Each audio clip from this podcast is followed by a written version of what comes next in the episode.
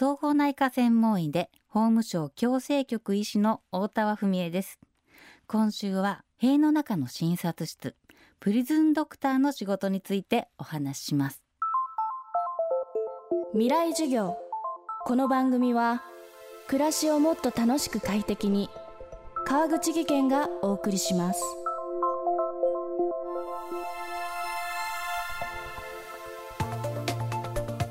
開業医だった父の影響で医師になった大田和文恵さんは本当に自分が医師になりたいのか深く考える余地もないまま医師免許を取得。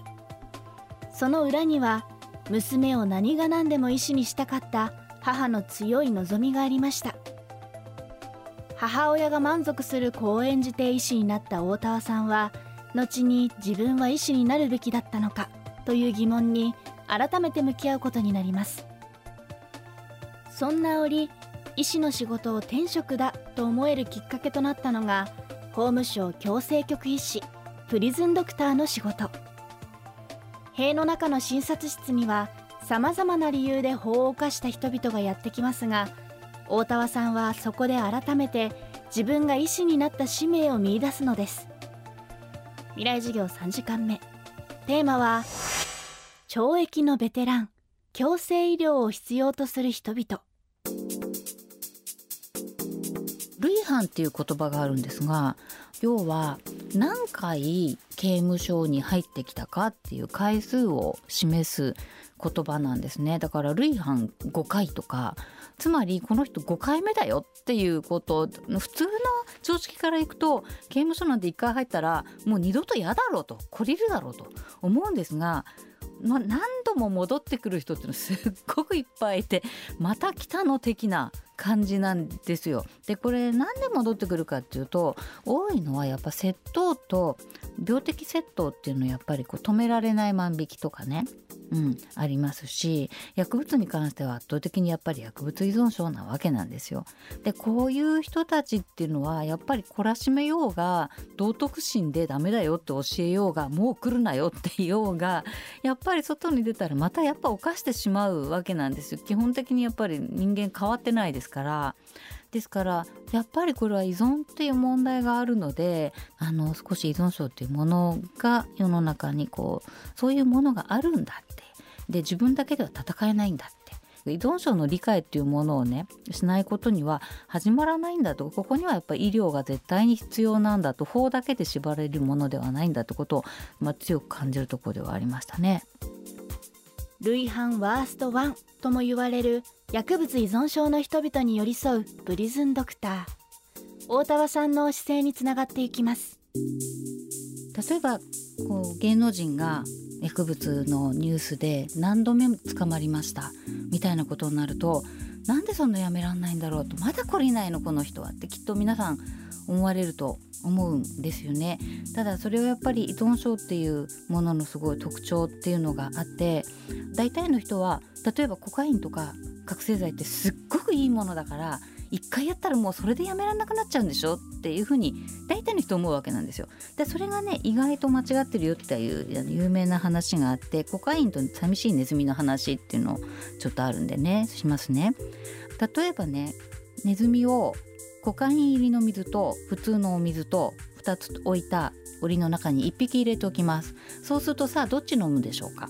っていうとやっぱり飲んでるうちにコカインの水の方が調子いいのでそっちばっか飲むようになっちゃうんですよ。で毎日毎日なんかなんかすごいあのテンション高いネズミになっていくんですね。それ見るとほら普通の水よりコカインの方がいいからそうなっちゃうんじゃないの人間だって同じじゃないのっていうふうに思います。ただじゃあもう一つの実験があります。別の檻には今度はネズミを何匹か入れます。男の子も女の子もいます。自由に遊べるようにします。でそこにもっと楽しいおもちゃネズミの好きなあの回転するおもちゃとかボールとかいろんなものあと美味しいおやつもいっぱい入れます。そうすると普通の水とコカインの水を置いた時にどっちを飲むでしょうかっていうと最初のうちこそはコカインの水を飲むネズミもいるんですが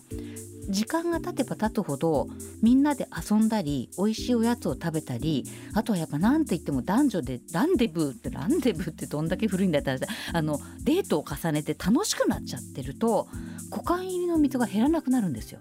で普通の水を飲むようになる。つまり何が言いたいかというとコカインが素晴らしいからいいわけじゃなくってもっと楽しいこともっと自分にとって素晴らしいこと遊ぶこととか例えば何か学ぶこととか恋をすることとかもっと素晴らしいことが自分にとってあればコカインとか覚醒剤とか麻薬なんていうのは取るに足らないものなんだっていうことの証明なんですよだから人間にとってもそうで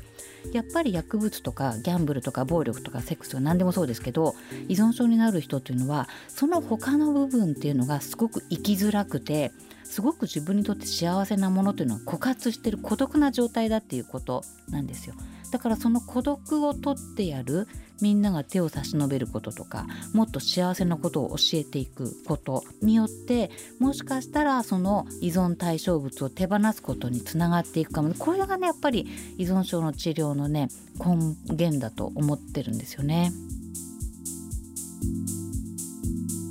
未来授業今週の講師は総合内科専門医で法務省矯正局医師の大田文恵さん今日のテーマは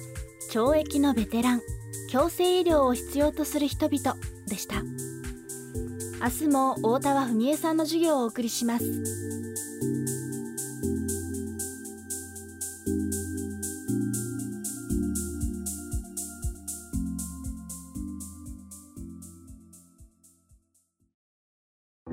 川口技研。階段での転落大きな怪我につながるので怖いですよね。足元の見分けにくい階段でもコントラストでくっきり。白いスベラーズが登場しました。皆様の暮らしをもっと楽しく快適に。